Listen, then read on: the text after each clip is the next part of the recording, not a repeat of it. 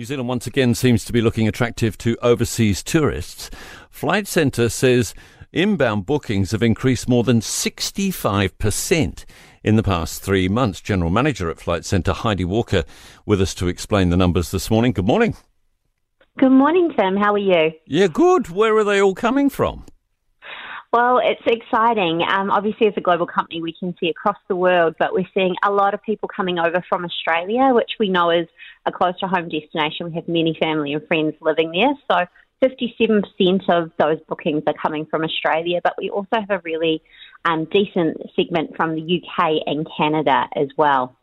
Is this because we're coming off a bit of a low base that we're seeing? I mean, 65% is a huge jump in bookings. It's fantastic to see that jump. It definitely is. Um, we've come off a low base. Yes, absolutely. We were impacted by COVID and reduced schedules by the airlines. Um, but what we're seeing now is um, we're seeing that demand to travel to New Zealand. It's seen as a fantastic destination. It's on a bucket list for a lot of international travellers. And the great news is that that means great deals for us as New Zealanders leaving New Zealand as well, as those airlines have that frequency of flights um, and are looking to get those seats filled.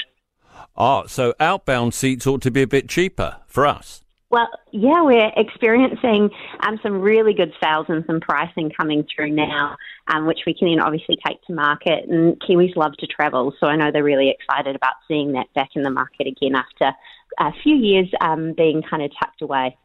Does your data tell us anything about what people want to do when they're here as visitors? What we can see is that um, people are travelling into Auckland. That's the most popular destination for them to start. Then we can see they're travelling by road around New Zealand quite often. Uh, we're also seeing them travelling into Queenstown and Nelson are other popular destinations. We know that they can do um, touring when they're here. They may be also joining a cruise, but we know New Zealand is also a great destination um, to be travelling and ticking off your own sort of bucket list as you go around as well. Tourism was absolutely on fire prior to the pandemic. What's it going to take to get us back to that kind of level, do you think? I think it's more of these um, airlines joining the market, bringing in great prices. Um, and for, you know, I think Kiwis are definitely in that space now of, of watching what's happening. So some of the economy um, stuff that's happening is really going to be great for Kiwis to get out there and travelling. So more airlines, more great deals, stimulating the market. Um, it's a really exciting place to be right now to see it returning. Thanks, Heidi. Heidi Walker, who is Flight Centre Manager, General Manager at uh, News Talk ZB.